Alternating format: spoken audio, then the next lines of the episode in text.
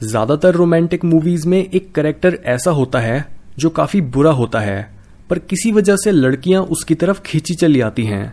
ये करेक्टर होता है मूवी का बैड बॉय अगर हम बॉलीवुड और हॉलीवुड दोनों इंडस्ट्रीज़ के बैड बॉयज़ को देखें तो उनमें कई क्वालिटीज कॉमन हैं।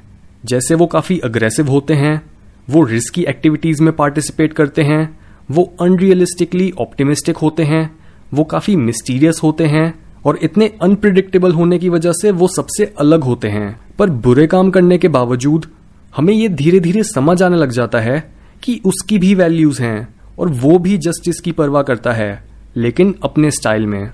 सो साइकोलॉजी इन हिंदी के इस एपिसोड में हम बात करेंगे कि क्यों फीमेल्स बैड बॉयज़ को इतना अट्रैक्टिव मानती हैं और क्यों हमें वो इतने कूल लगते हैं। ज़्यादातर फीमेल्स इस बात से रिलेट कर पाती हैं कि जिन लड़कों को वो पसंद करती हैं, उन्हें उनके पेरेंट्स रिजेक्ट कर देते हैं। पर इन लड़कियों की साइकोलॉजी और बायोलॉजी दोनों ही उन्हें इस तरह के लड़कों को डेट करने के लिए पुश करती हैं और रिसर्च बताती है कि इसके पीछे कई साइंटिफिक रीजन होते हैं और हालाँकि बैड बॉयज़ कई टाइप्स के होते हैं, पर जो टाइप सबसे ज़्यादा अट्रैक्टिव होता है वो है एक पावरफुल एरोगेंट डेंजरस कैरिज्मेटिक और गुड लुकिंग मेल जो अपने इमोशंस कभी नहीं दिखाता। पर जब उसे सही लड़की मिलती है, तब उसकी इमोशनल साइड भी बाहर आने लग जाती है। बैड बॉय के इस वर्जन को काफ़ी सारी जेम्स बॉन्ड की मूवीज़ में दिखाया गया है, क्योंकि वो लड़की के पास होकर भी उससे इतना दूर होता है और अपनी ही दुनिया में रहता है। पर चाहे वो अपनी मर्ज़ी से किसी के साथ मीनिंगफुल रिलेशनशिप में नहीं आता, या फिर उसकी कोई मजबूरी है इस टाइप के बैड बॉय को हमेशा इमोशनली डिस्टेंट दिखाया जाता है, जो अपने काम के नेचर की वजह से कभी भी अपनी पूरी आइडेंटिटी रिवील नहीं करता। इसी वजह से अगर हम इन स्टोरीज को एक लड़की की नज़र से देखें तो बैड बॉयज़ एक ऐसी प्रॉब्लम की तरह होते हैं, जिसे उन्हें सॉल्व करना होता है। इसका एक और काफ़ी पावरफुल एग्ज़ाम्पल है ब्यूटी एंड द बीस्ट जिसमें एक काफ़ी खूबसूरत और जवान लड़की एक काफ़ी सेल्फिश और गुस्सेल प्रिंस से प्यार करने लग जाती है, जो अब एक बीस्ट यानी राक्षस बन चुका है। और उसकी इंसानियत सिर्फ़ तभी वापस आएगी जब उसे एक सच्चा प्यार होगा। ये सच बहुत सारी बॉलीवुड मूवीज़ में भी दिखाया गया है, जहाँ पर एक हस्ती मुस्कुराती लड़की को एक विलन या गुंडे से प्यार हो जाता है। और ये प्यार उस गुंडे को उसकी इंसानियत याद दिलाता है। इस तरह के मेल्स लड़कियों की कई फैंटेसीज को बाहर ला पाते हैं। जैसे एक सबसे कॉमन फैंटेसी है उस काम को करना, जो सोसाइटी की वैल्यूज़ और लड़की के खुद के मॉरल्स के अगेंस्ट जाता है। ये फैंटेसी हमें 365 डेज़ 50 शेड्स ऑफ़ ग्रे और सुसाइड स्क्वाड जैसी मूवीज़ में देखने को मिली है। बैड बॉयज़ अपने पार्टनर को याद दिलाते हैं कि रूल्स को तोड़ना कितना ज़रूरी और मज़ेदार हो सकता है। रूल्स को तोड़ने में जो थ्रिल और फ्रीडम का एहसास है, वो नॉर्मल लड़कों ने तो कभी एक्सपीरियंस भी नहीं करा होता। हाउएवर लड़कियाँ एक नाइस गाय से अट्रैक्ट होंगी या एक बैड बॉय से, ये इस बात पर डिपेंड करता है कि वो अपनी लाइफ के किस फ़ेज़ में हैं और वो अपनी मेंस्ट्रुअल साइकिल से कितनी दूर हैं। साइंस बताती है कि जो लड़कियाँ नेचुरली ज़्यादा फर्टाइल होती हैं या फिर पीरियड से पहले अपनी ओव्यूलेटरी साइकिल के पीक पर होती हैं वो अपनी फर्टिलिटी का फ़ायदा उठाने के लिए एक ऐसे एल्फा बैड बॉय टाइप के लड़के को ढूंढती हैं, जिनका टेस्टोस्ट्रोन ज़्यादा हो। पर ज़्यादा टेस्टोस्टेरोन होने का मतलब है कि वो मेल ज़्यादा कंपेटिटिव डिसअग्रीएबल एरोगेंट और स्ट्रांग होगा। इस तरह के पॉजिटिव और नेगेटिव क्वालिटीज का मिक्सचर बैड बॉयज़ को एक नाइस गाय से बेटर ऑप्शन बनाता है। क्योंकि खुद के अंदर बुरी क्वालिटीज होने की वजह से एक बैड बॉय उन क्वालिटीज को दूसरे लोगों में भी आइडेंटिफाई कर पाता है। एग्ज़ाम्पल के तौर पर 1978 में रिलीज़ हुई डॉन के शुरुआती सीन में ही हमें डॉन की एक काफ़ी एथिकल साइड देखने को मिलती है, जहाँ पर वो काफ़ी ईमानदारी के साथ बिज़नेस कर रहा होता है। पर उसी समय उसके क्लाइंट्स उसको धोखा दे देते हैं। इस केस में एक नाइस गाय दूसरों की बुराई को इग्नोर कर देता और पहले से कोई प्लान भी नहीं बनाता। पर जस्ट बिकॉज़ डॉन में खुद भी वो इवल क्वालिटीज हैं तो उसे इतनी समझ थी कि अगर सामने वाला भी अपनी इवल क्वालिटीज दिखाए तो उसके साथ कैसे डील करना है? यूनियन साइकोलॉजी में ऐसे इंसान को साइकोलॉजिकली काफ़ी बैलेंस्ड माना जाता है, क्योंकि उसे अपनी डार्क साइड यानी शेडो और गुड साइड दोनों की अंडरस्टैंडिंग होती है।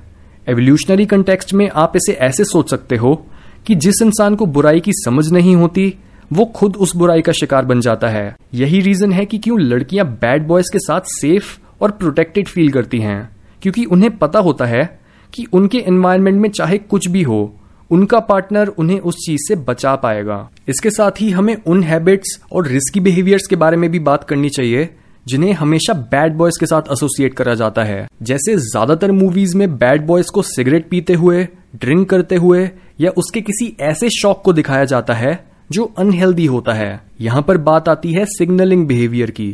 एवोल्यूशनरी बायोलॉजिस्ट अमोर्स जहावी ने अपनी रिसर्च में ऑब्ज़र्व करा है कि हम अपनी फिटनेस या अपने जीन्स की सुपीरियोरिटी को किस तरह से एडवर्टाइज करते हैं? उन्होंने बताया है कि अगर हम चाहते हैं कि दूसरा इंसान या फिर जिसे हम इम्प्रेस करना चाहते हैं, वो ये मान ले कि हमारे जीन्स अच्छे हैं तो इसे प्रूव करने का प्राइस काफ़ी ज़्यादा होना चाहिए। जैसे अगर आप Once Upon a Time in Mumbai के करेक्टर्स को देखो तो उसमें बार बार हर मेन करेक्टर सिगरेट पीते हुए दिखाया गया है। और अपने इस बिहेवियर से ये करेक्टर्स हमें सबकॉन्शियसली ये सिग्नल कर रहे हैं कि देखो अगर मैं इतनी अनहेल्दी हैबिट्स रखने के बाद भी इतना फिट रह सकता हूँ और इतना अट्रैक्टिव लग सकता हूँ तो सोचो मेरा इम्यून सिस्टम कितना स्ट्रांग होगा और मेरे जीन्स कितने हेल्दी होंगे। इवन अगर हम रेस टू में सैफ अली खान के करेक्टर को देखें, जो कि डेफिनेटली एक बैड बॉय है तो वो एक सीन में जुआ खेलते हुए 40 करोड़ की बाजी लगा देता है और हार जाता है। और कसीनो का मालिक भी इतना हैरान होता है ये जानने के लिए कि ये बंदा कौन है। और तब हमें पता लगता है कि उसने इतने सारे पैसे अपने सिग्नल की ऑनेस्टी प्रूव करने के लिए लगाए थे।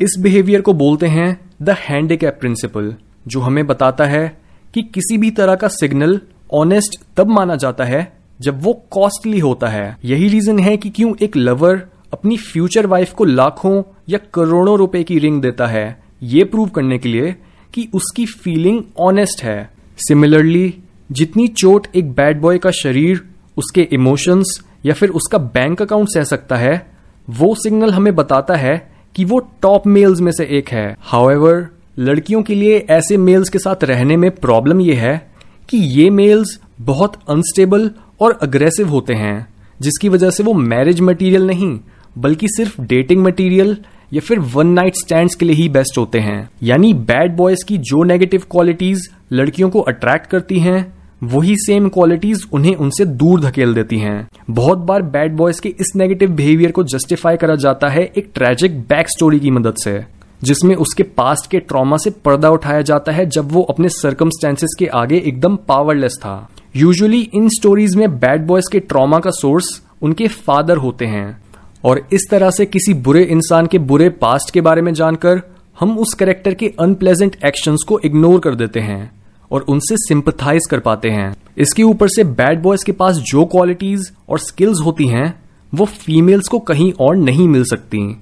और नाइस गाइस तो वैसे ही उनकी प्रायोरिटी नहीं होते। और तभी फीमेल्स प्रेफर करती हैं कि वो इसी बैड बॉय को एक अच्छे इंसान में कन्वर्ट कर दें, जिसमें एक एज है। यानी ये मेल अच्छा तो है, पर इसमें बुरा करने की कैपेबिलिटी भी है।